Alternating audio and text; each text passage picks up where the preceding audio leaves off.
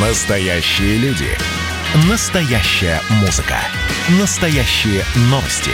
Радио «Комсомольская правда». Радио «Про настоящее». девяносто семь и два эф эм.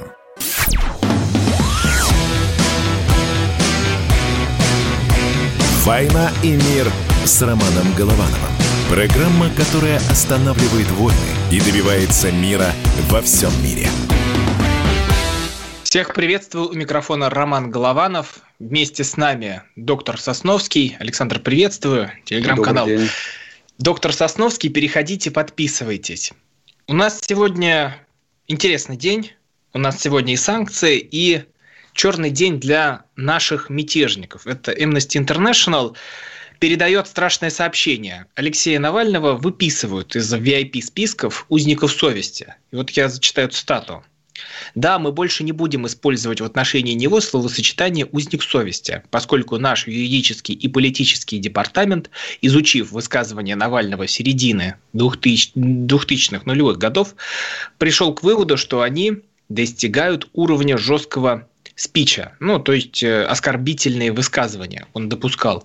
В то время я представляю себе, какие скриншоты и какие материалы передали правозащитникам, чтобы объяснить.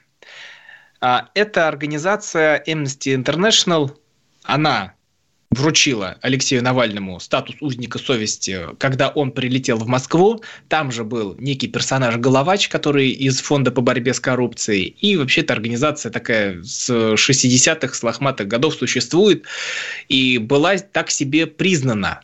Что мы видим сейчас? Сейчас со всех сторон по ней наносят удары, как только они посмели вычеркнуть Алексея из этого списка, потому что нельзя критиковать святого человека из судебного аквариума. Пишет даже... Александр, вот интересно, чтобы вы оценили. Пишет Евгения Марковна Альбац, что давно в этой организации сидят одни антисемиты, и вот они добрались до Навального. Ну, молодец, Евгения Марковна, молодец, конечно. Человек, который, у которого течет еврейская кровь, выступает, топит за Навального, который первый тост поднимает за Холокост. Конечно, это очень здорово. Так оно обычно и бывает. То есть, ей уже наплевать и на кровь ее соплеменников, и на все то, что было. Ей теперь важно вытащить Навального. Знаешь, эта организация... Она, в принципе, действительно считается такой достаточно, ну, не устаревшей, но такой мамонт среди таких вот организаций, такого правозащитного плана. Но в случае с Навальным они, конечно, запоздали лет, наверное, на десять. Им нужно было уже давным-давно поставить на нем клеймо «не узник совести». Тогда, когда он выступил со своими первыми антисемитскими, со своими первыми высказываниями чисто националистического толка, когда он участвовал в националистическом маршах и позволял себе э, то уж такие вещи в своем живом журнале, за которые не то что узникам совести, а в принципе нужно было привлечь к уголовной ответственности давным-давно. Но то, что они сейчас это сделали, ну молодцы. Молодцы, что можно сказать. Когда делают хорошо, и ругать не за что, и не нужно ничего ругать, но правильно исправили свою собственную ошибку. Ну, то, что говорит Альбац, понятно. Она сейчас, кстати, находится в Соединенных Штатах Америки, поэтому ей оттуда с руки ругать Amnesty International, ну, наверное, ей это нужно, потому что Навальный – это же ее выкормыш в том числе. Поэтому, конечно же, она его защищает. Но то, что мы видели, это и суд по делу ветерана Игната Сергеевича Артеменко, и эти скриншоты, которые наконец-то долетели до правозащитников, они как-то вообще поменяют представление о том, с кем мы имеем дело. Потому что сам Навальный, ну, честно говоря, это никто. Нам он вообще не интересен, и обсуждаем-то мы не его, а те взгляды, которые пытаются продвинуть. А взгляды самые настоящие нацистские. Я не думаю, что это сильно поменяет что-то в понимании Навального здесь, в Европе, потому что вряд ли кто-то из тех политиков, которые сидят в Брюсселе, будут сейчас читать какие-то заключения Amnesty International. Но вода камень точит, поэтому я совершенно не исключаю того, что по времени вот это совпадение с тем, что практически санкции провалились против России, а Навального признали не узником совести, а скорее даже наоборот, это это, если все это сопоставить, совпадение по времени, оно, скорее всего, не случайно. Я думаю, что, в общем-то, где-то в каких-то коридорах европейской власти пришло осознание того, за кого они топят. Ну, в частности, спасибо журналу «Шпигель», который напечатал первое интервью с Навальным, вышедшим из комы, где Навальный сказал, что он не отказывается от своих старых националистических взглядов и сказал, что он национал-либерал. Но могу сказать, что для немцев национал-либерал и национал-социалист – это одно и то же. Оно практически ничем не отличается. Так что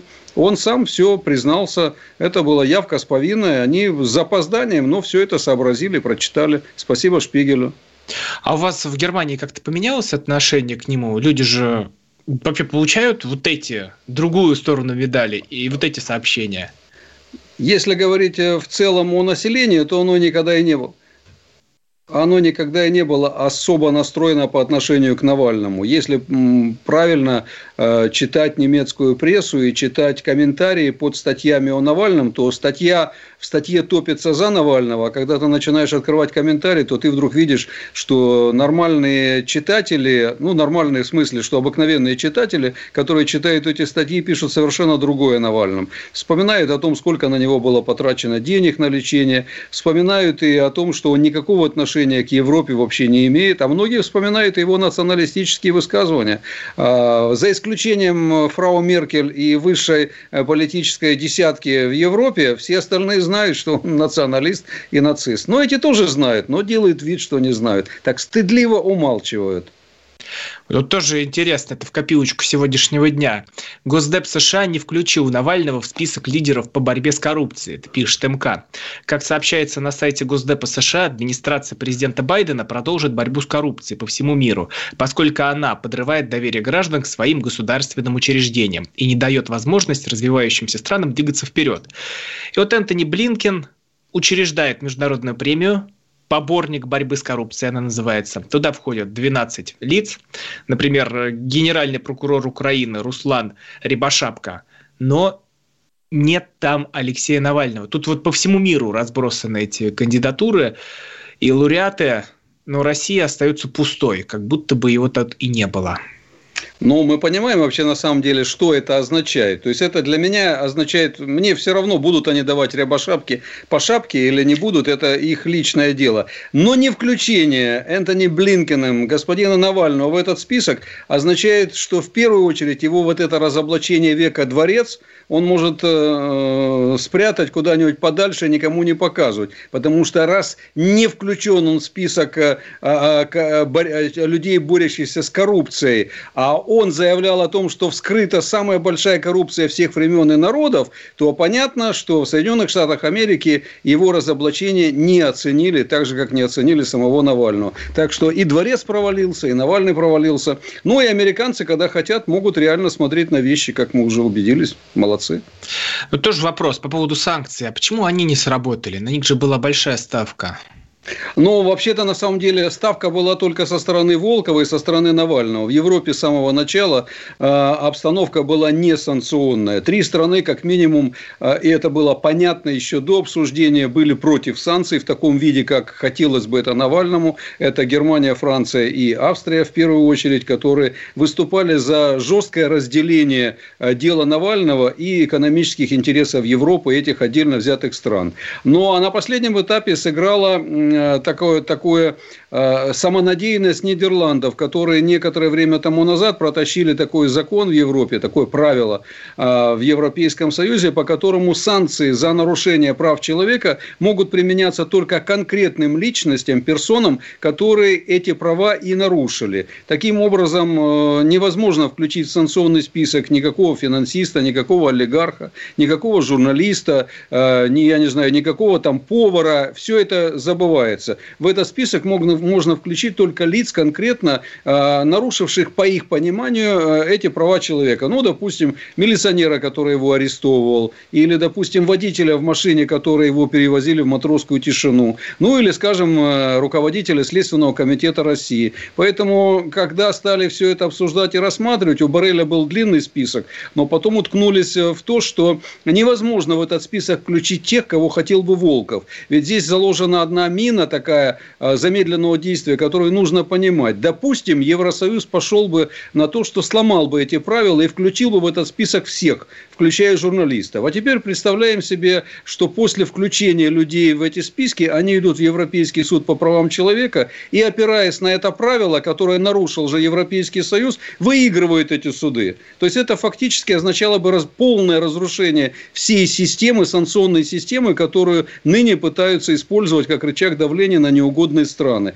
Конечно, они этого ужасно боялись и боятся. Поэтому мне было с самого начала понятно, я об этом говорил, санкции не будет в таком объеме, как они хотели. Если они будут, то они будут ограничены очень узким кругом лиц. Ну, еще вообще непонятно, будут ли они вообще. Потому что теперь две недели будут думать, и, может быть, появится кто-то еще, а может быть, и даже те, кто уже есть, будут из этого списка вычеркнуты. Угу. Ну, тут нам пишут очень интересные сообщения в стиле Владимира Вольфовича Жириновского. Нужно выкрасть Волкова из Германии и посадить здесь. Тем более, сегодня Путин встречается с Ф... встретился с ФСБ. Ну, а какая его дальше судьба? Вот у нас одна минута, мы продолжим потом в следующем блоке про Юлию Навальную. Вот что Волкова будет ждать, который мятежный Волкова. Разговорчик? Волкова будет ждать черная совесть, угрызение совести, большие проблемы со своими друзьями и, думаю, судебные процессы с Юлией Навальной. Это ждет его в ближайшем будущем. Доктор Сосновский, телеграм-канал Доктор Сосновский. Переходите, подписывайтесь. Я Роман Голованов, телеграм-канал Голованов. Ждем вас там. Также пишите нам в WhatsApp и Viber плюс семь девятьсот шестьдесят семь двести ровно девяносто семь ноль два. Читаем ваши сообщения. И на YouTube смотрите радио «Комсомольская правда». Там идет прямая трансляция. Можете увидеть нас, посмотреть, какие мы на самом деле. Вернемся к вам сразу после паузы. А что самое вкусное, что самое любопытное, то, о чем, в общем-то, может, мало говорят? Сегодня у меня было видение. Господь разговаривал со мной. Все, праздники кончились, магия рассеялась. Кислое, ничего страшного. Вино из елок. С сахарком разбодяжим, а будет портвейн. Я наблюдаю и понимаю, к каким изменениям может привести расширение рамки. Предчувствие перемен.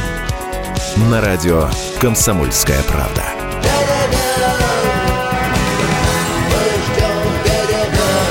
Но извините, пожалуйста, я понимаю, что действительно заниженная лексика не наш стиль.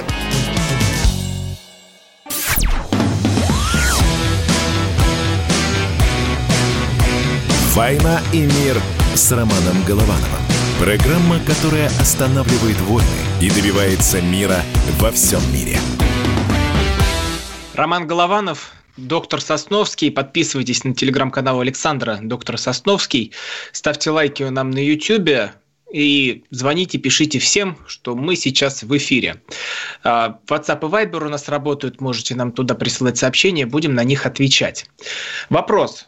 Как-то тайком и незаметно возвращается в Россию Юлия Навальная. Александр, а что это было такое? Зачем нужен был этот вылет в Германию? Причем в те моменты, когда ее муж проходит самые, ну, такие сложные этапы своей жизни. Это суд, причем суды, где он будет проигрывать, где ему выносят там, два и восемь, там, два и семь, два и шесть года тюрьмы. Потом также штраф восемьсот пятьдесят тысяч рублей по делу о клевете. Почему она его оставила? Почему так важно было поехать в Германию? Ну, давайте рассмотрим просто несколько ситуаций, в которых один из супругов оставляет второго в опасности. Потому что, конечно же, когда жена уезжает в тот момент, когда идет суд, и непонятно, сколько она теперь не будет видеть своего супруга, это, конечно же, оставление в опасности. Но в каких случаях человек способен на такие поступки? Первое, когда нет уже никаких чувств. Ну, все, вот что-то произошло, вот что-то сломалось, и мы думаем, что оно есть, но на самом деле, кроме официальных званий супруг и супруга, больше ничего нет. Тогда в таком случае поездка эта совершенно спокойно укладывается в рамки того, ну, там пусть происходит все, что угодно, а я еду заниматься своими делами. Второй вопрос, когда поездка в Германию становится важнее результата суда, поскольку результат суда можно было предугадать заранее, было понятно, что он будет осужден. А что может быть важнее? Ну, допустим, вопрос с ее сыном. Но с сыном ее никто в Германии не видел, поэтому я предполагаю, что эта встреча все-таки с сыном не состоялась. А вот что ее могло направить в Германию, то это, пожалуй, только две вещи. Ну, либо ее собственная какая-то болезнь, но тогда бы она так быстро вряд ли вернулась, хотя, конечно, может быть, провела какую-то какой-то скрин своего состояния и вернулась обратно. Либо она поехала для того, чтобы уладить собственные дела, скажем, связанные с финансами. Тогда очень хорошо укладывается в эту схему и то, что она не встречалась с Волковым, и то, что она не встречалась со всеми теми, кто там в это время находился, хотя там находился Чичваркин, там находился и Каспаров, там находился и Волков, естественно. По некоторым данным, там же находилось еще несколько человек из ФБР. БКА, она ни с кем не встречалась. Значит, мы можем сделать один из самых правдоподобных выводов. Она поехала открыть банковские ячейки, ну, я, конечно, фигурально выражаюсь, открыть банковские ячейки и переложить, переложить из тех ячеек, которыми имеются ключи у других лиц, в те ячейки, которыми владеет только она. Я думаю, что это только финансовый вопрос. Певчих, что с ней происходит? Почему э, эта девочка из британской разведки, которая появилась так нежданно и негаданно в момент отравления, сейчас становится такой самостоятельной боевой единицей, которая выступает. И, кстати, ваша уже близкая подруга Александр становится, потому что не пропускает ни слова, ни одного выступления и на все вам отвечает. Что с ней не так? Ну, во-первых, она уже далеко не девочка, в смысле возраста. В ее возрасте Мата Хари уже, в общем-то, занималась серьезными делами, как, наверное, и сама Мария Певчих. Поэтому а, она достаточно зрелый и взрослый человек. И здесь, конечно, очень интересно. Вы знаете, вот, Роман, вот не могу не рассказать. Вот сейчас все крутятся в этом клубхаус. Вот несколько дней тому назад состоялась встреча такая виртуальная в этом клубхаусе, в которой встретились Собчак, Мария Певчих и еще несколько человек. И там бурно обсуждался вопрос о том, является ли Мария Певчих сотрудницей эм и шесть.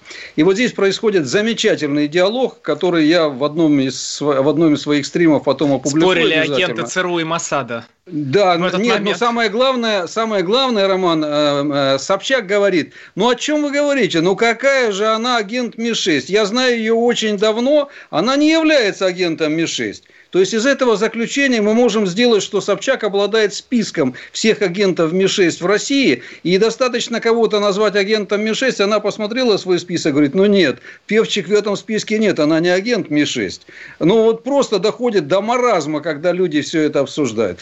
Мария Певчих, теперь серьезно, Мария Певчих, конечно, вышла сейчас на первые роли, и во многом это объясняет, в том числе и поездку Юлии, такую внезапную, как когда она уезжает, а фактически роль супруги, ну, в кавычках, той, которая защищает, выступает, играет вдруг Мария Певчих. Ведь действительно, ведь те разоблачения, в кавычках, которые она ведет, и те ответы, которые она отдает, в том числе и мне, должна была бы давать Юлия. Она, в конце концов, супруга, она защищает своего мужа. Но она этого не делала. Певчих это делает.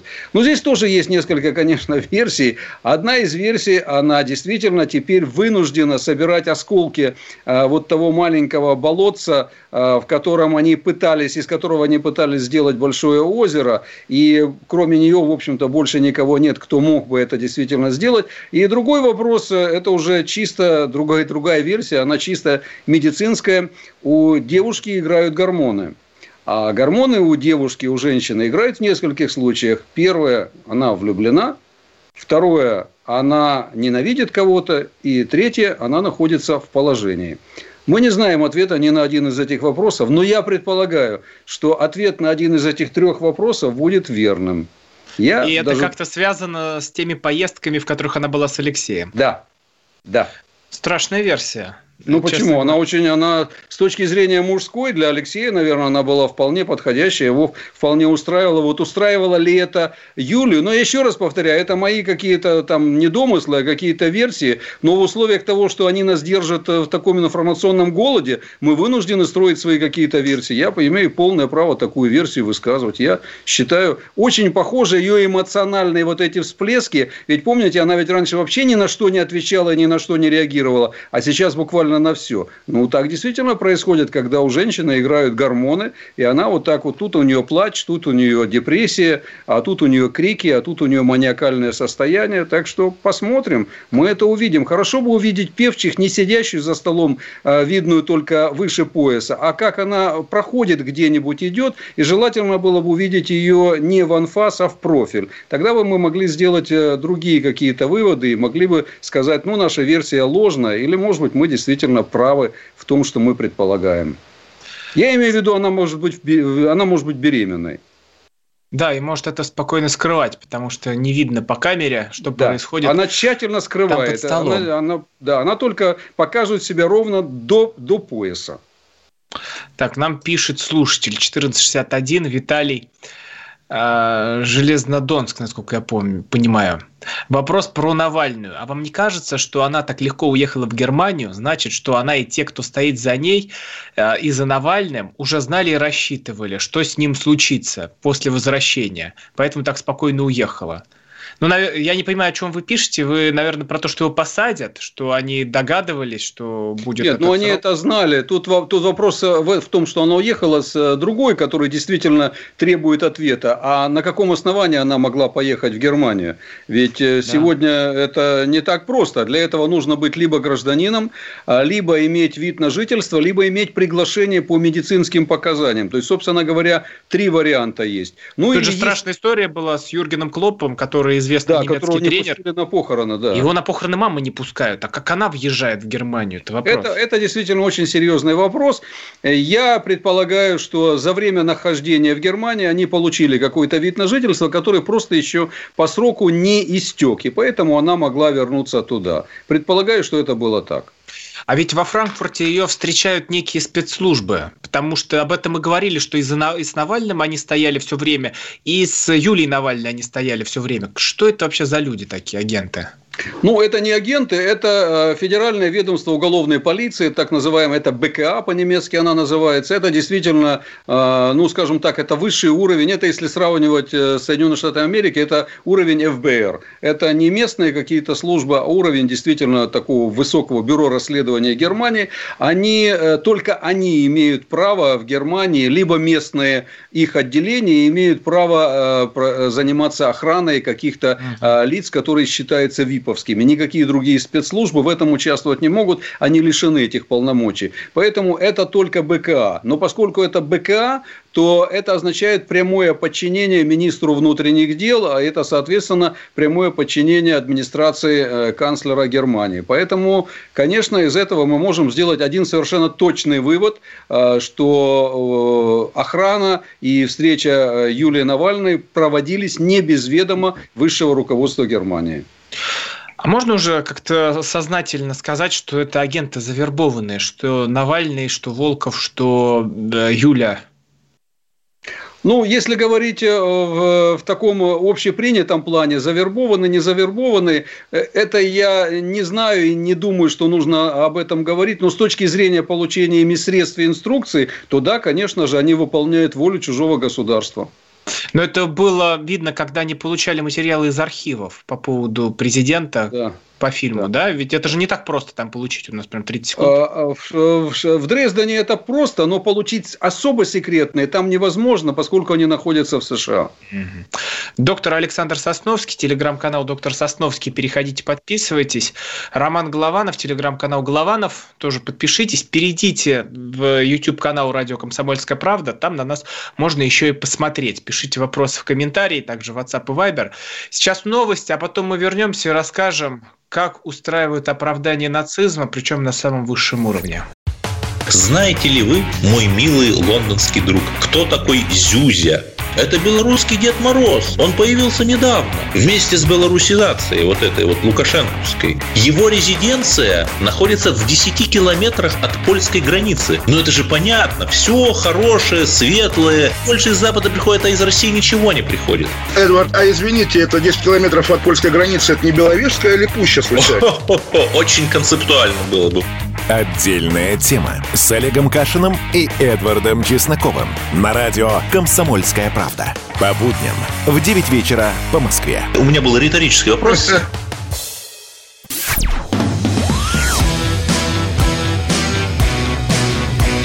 «Война и мир» с Романом Головановым. Программа, которая останавливает войны и добивается мира во всем мире. Возвращаемся в эфир. У микрофона Роман Голованов. С нами на связи Александр Сосновский, телеграм-канал «Доктор Сосновский». Перейдите, подпишитесь. И мы продолжаем. У нас YouTube-трансляция идет. Можете туда зайти. Радио «Комсомольская правда», задать вопрос. И WhatsApp и Viber нам пишите. Плюс семь девятьсот шестьдесят семь двести ровно девяносто семь ноль два. Так. Очень много вопросов, Александр, про литий. Говорит, Александр, что за литий? Что за литий? Какой литий принимал Навальный? Можете рассказать и пояснить для да, аудитории? Да. В той информации, которую разместил журнал «Ланцет», а мы помним, журнал «Ланцет» – это один из самых авторитетных медицинских журналов Европы, да и мира в том числе, они разместили, с разрешения самого господина Навального, разместили информацию о ходе его лечения в Шарите, когда он там находился с двадцать второго августа до момента его выписки, это было тринадцатого, до тринадцатого октября.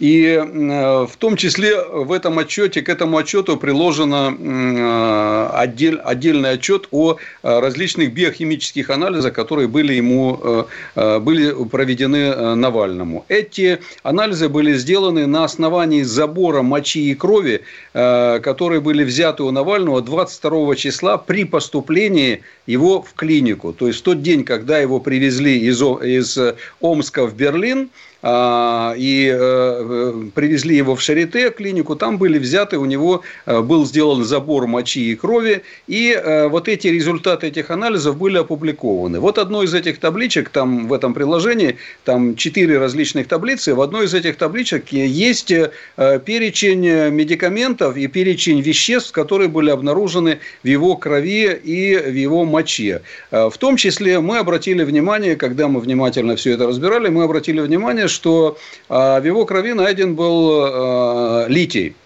Литий – это очень специфический элемент, который просто в биохимических анализах человека, который не принимает литий как медикамент или не отравился литием, допустим, съев какую-нибудь батарейку, он не проявляется. То есть, он может при очень точных анализах, там какая-то часть лития может оказаться. Но в том, что мы увидели в «Ланцете», не было никаких количественных показателей. Там просто был перечень «обнаружено, не обнаружено». Так вот, когда в списке медикаментов, которые были обнаружены, следов медикаментов, которые были обнаружены у Навального, идет наряду с диазепамом, там, с другими какими-то препаратами, транквилизаторами, э, э, э, э, психотическими различными материалами, э, обнаруживается литий, то это вызывает массу вопросов.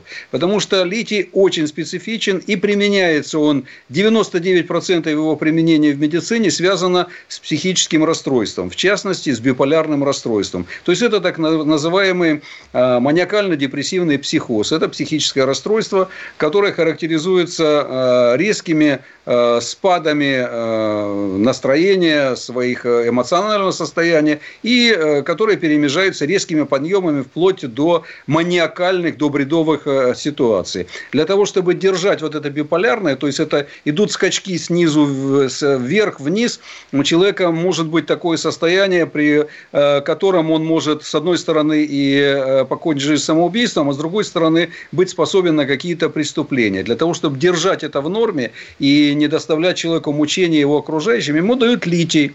Ему дают литий, и этот литий должен быть в достаточно высокой концентрации. Вот тогда он обнаруживается в крови. Когда мы это нашли, мы обратились в том числе и в Ланцет, и мы обратились и к Навальному, я обращался в стримах неоднократно с просьбой: покажите нам количественное значение этого лития. Потому что то, что мы увидели, дает нам все основания предполагать, что он страдал и страдает, первое, психическими заболеваниями. Но есть еще второе, более интересное.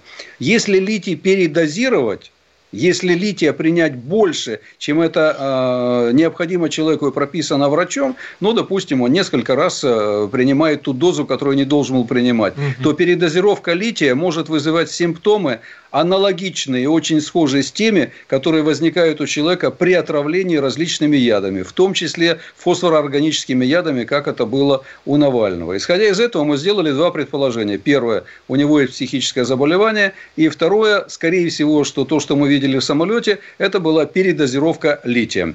Поэтому это вызывает такое большое возмущение у госпожи Певчих, потому что мы, уж, я уверен в этом, попали в точку. И они вынуждены теперь оправдываться. А проще было бы просто признать, что человек был болен, передозировка была, и, в общем-то, на этом надо было бы закрыть всю ситуацию. Я думаю, ему было бы легче, и всем, кто находится вокруг него, тоже стало бы легче. Вот ситуация с литием, она очень проста. Да, но если он сейчас находится за решеткой и будет там находиться больше двух лет, как он проведет без этого лекарства? Это же серьезный препарат.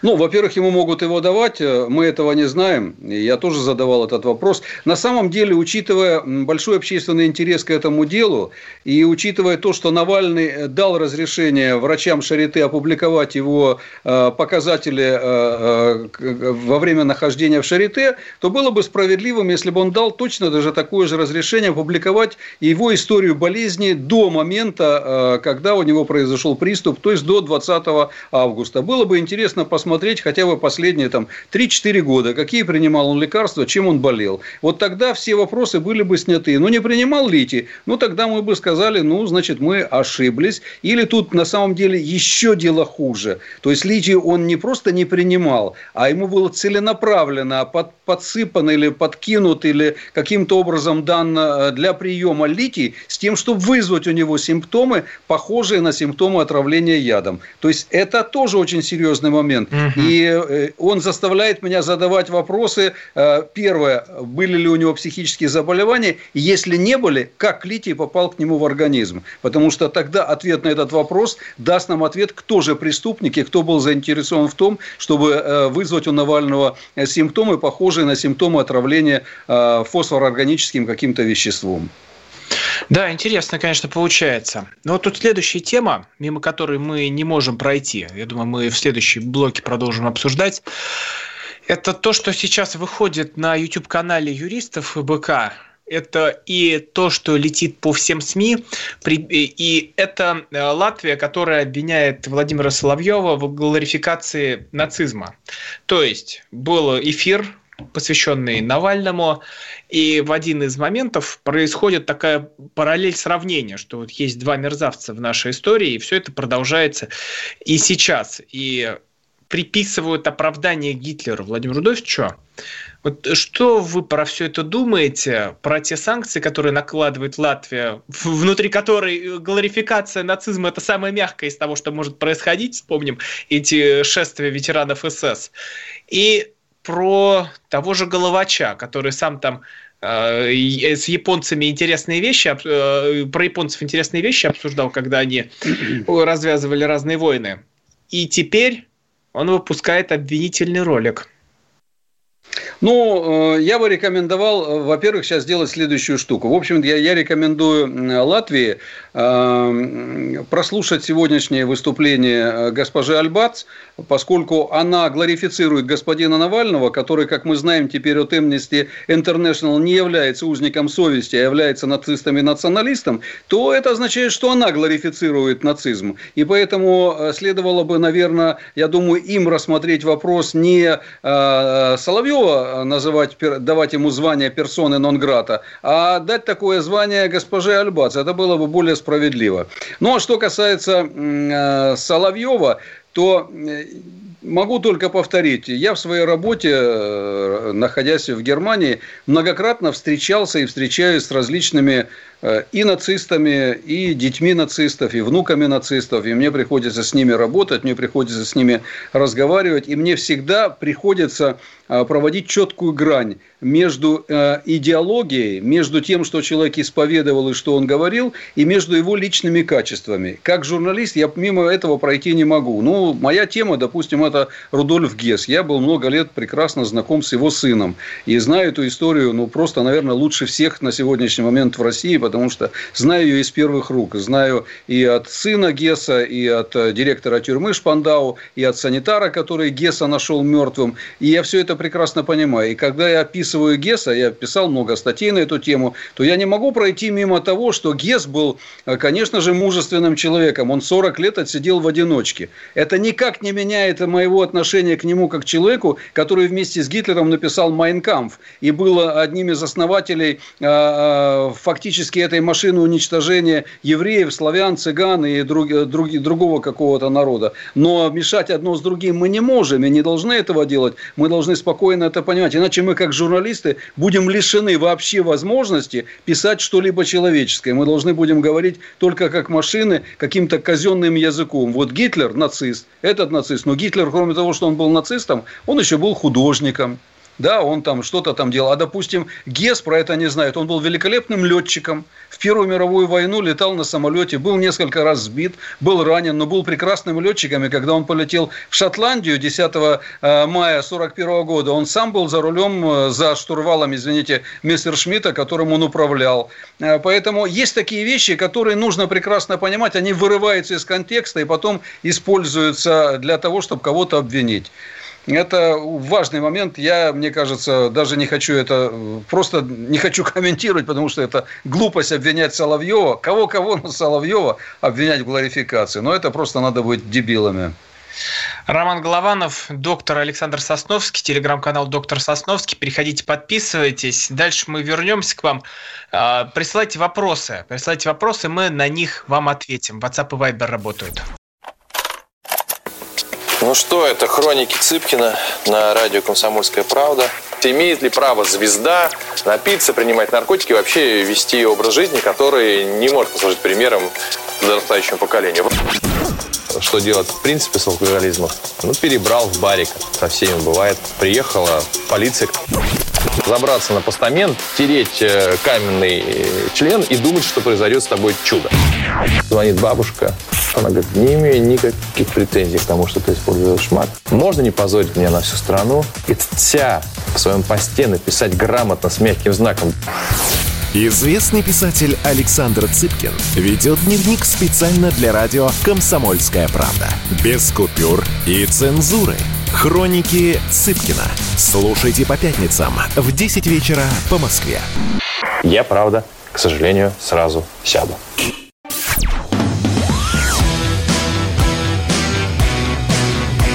«Война и мир» с Романом Головановым. Программа, которая останавливает войны и добивается мира во всем мире.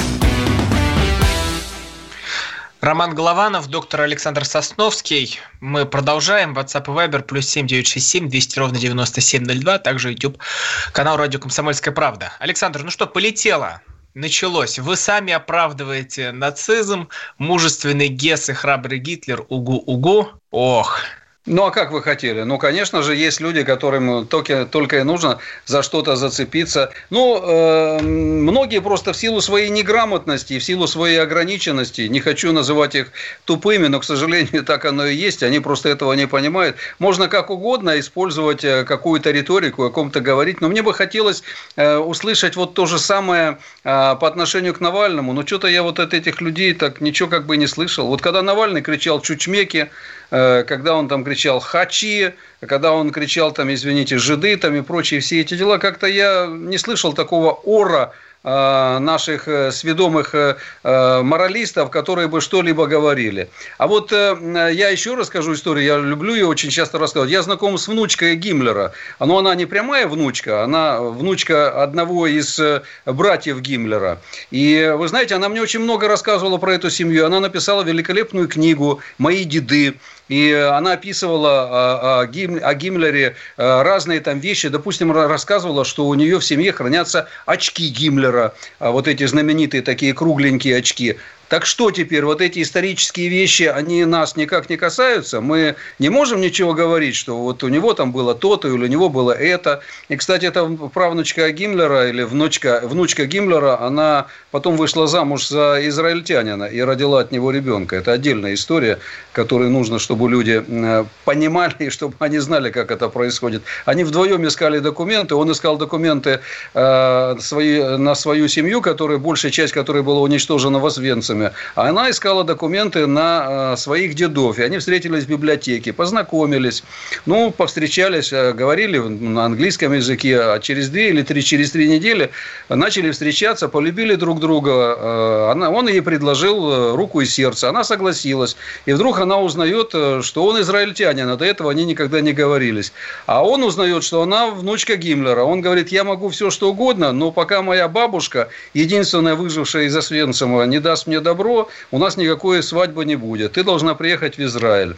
Рома, она летит в Израиль вместе с ним, приезжает в Израиль. Это она мне сама рассказывала. Я с ней поддерживаю отношения до сих пор, мы перезваниваемся. Она прилетает в Израиль, они заходят, не помню, в каком городе это было, заходят в этот дом, там собралась вся большая еврейская, как говорят, мишпуха. Ну, так это называется на идыше, на иврите. Семья. Вот собралась вся эта мишпуха. Сидят там все эти молодые, старенькие. Сидит эта старая, значит, бабушка.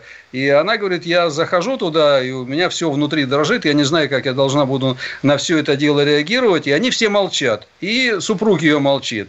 Но в итоге она, ей пришлось сказать, здравствуйте, я Гиммлер. Ну, и дальше такое молчание. Ну, моя фамилия Гиммлер, она, естественно, говорит, меня зовут Катрин Гиммлер. Такое молчание, все молчат. Потом бабушка ей говорит, ну, проходи, девочка, будем знакомиться, будем разговаривать. И все у них состоялось, все у них состоялось. Она родила ребенка, правда, потом они разошлись. Но, тем не менее, правнучка или внучка одного из братьев Гиммлеров рожает ребенка от израильтянина, который родился в семье, которая была сожжена в Освенциме. Ну, просто это отдельная история, она просто, как говорят немцы, фильм-райф. То есть, это по этой истории можно снимать фильм. Она реальная. Я знаю всех этих людей. Я с ними встречался. Ну, а как вот про эту историю теперь говорить? Ну, что, не рассказывать про эту историю? Ну, вот она есть. Она была... Вот круг замкнулся. Ее дедушка уничтожал евреев. Она встретила евреев, полюбила и родила от него ребенка. Это вещи, которые нужно знать. Соловьев, я возвращаюсь к Соловьеву, один из очень немногих журналистов в России, который владеет фактурой лучше любых, любых историков. Он знает даты, он знает... описание, знает этих людей, он этим владеет. И когда он это говорит, он говорит это в первую очередь как журналист и как хороший историк. Вот это нужно ценить и нужно понимать.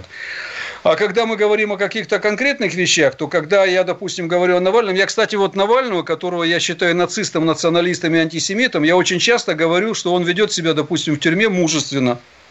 Что, я не должен этого говорить? Да, ведет себя мужественно. Я этого не скрываю. Я говорю, да, парень, все что угодно можем про него говорить, но ведет он себя мужественно. Поэтому это такие вещи, которые мы должны, если мы честны друг перед другом и перед собой, то мы должны это говорить, это правда. И не надо ее переворачивать, и не надо делать из себя моралистов, не надо делать себя святее Папы Римского. Иначе это выглядит смешно и противно. Так, э, тут... Нам приходит вопрос. Исаев умер после туалета в поезде, у Навального кома после туалета. Значит так, Рома, простая. Исаева, с Никитой Исаевым я был очень близко дружен. И, и очень хорошо тоже. его знал. И я тоже. И э, встречался с ним многократно. И буквально за несколько дней до своей смерти мы с ним переписывались. Я, по-моему, даже публиковал где-то в WhatsApp кусочек нашей переписки. Ни о какой смерти он не думал, ничего у него не было. Но он знал, что он болен. Он знал, что он болен, и все вокруг это знали. Он из-за этого не мог играть в футбол, поскольку, ну, вы знаете прекрасно, он детским футболом занимался, развитием.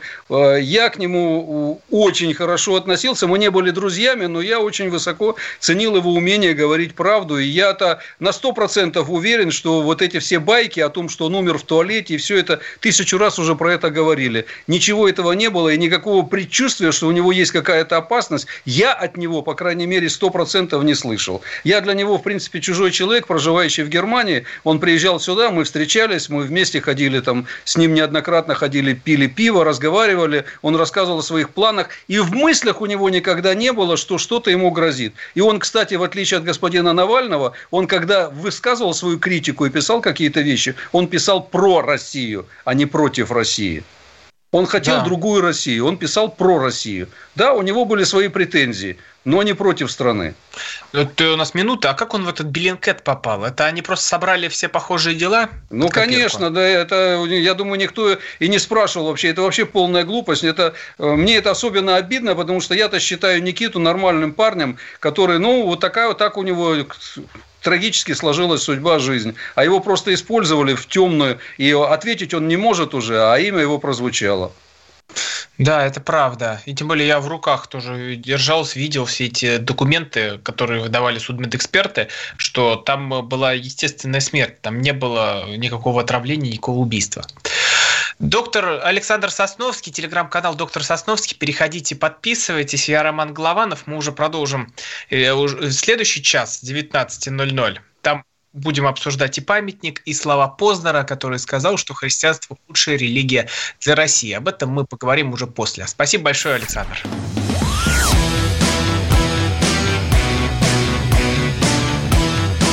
«Война и мир» с Романом Головановым.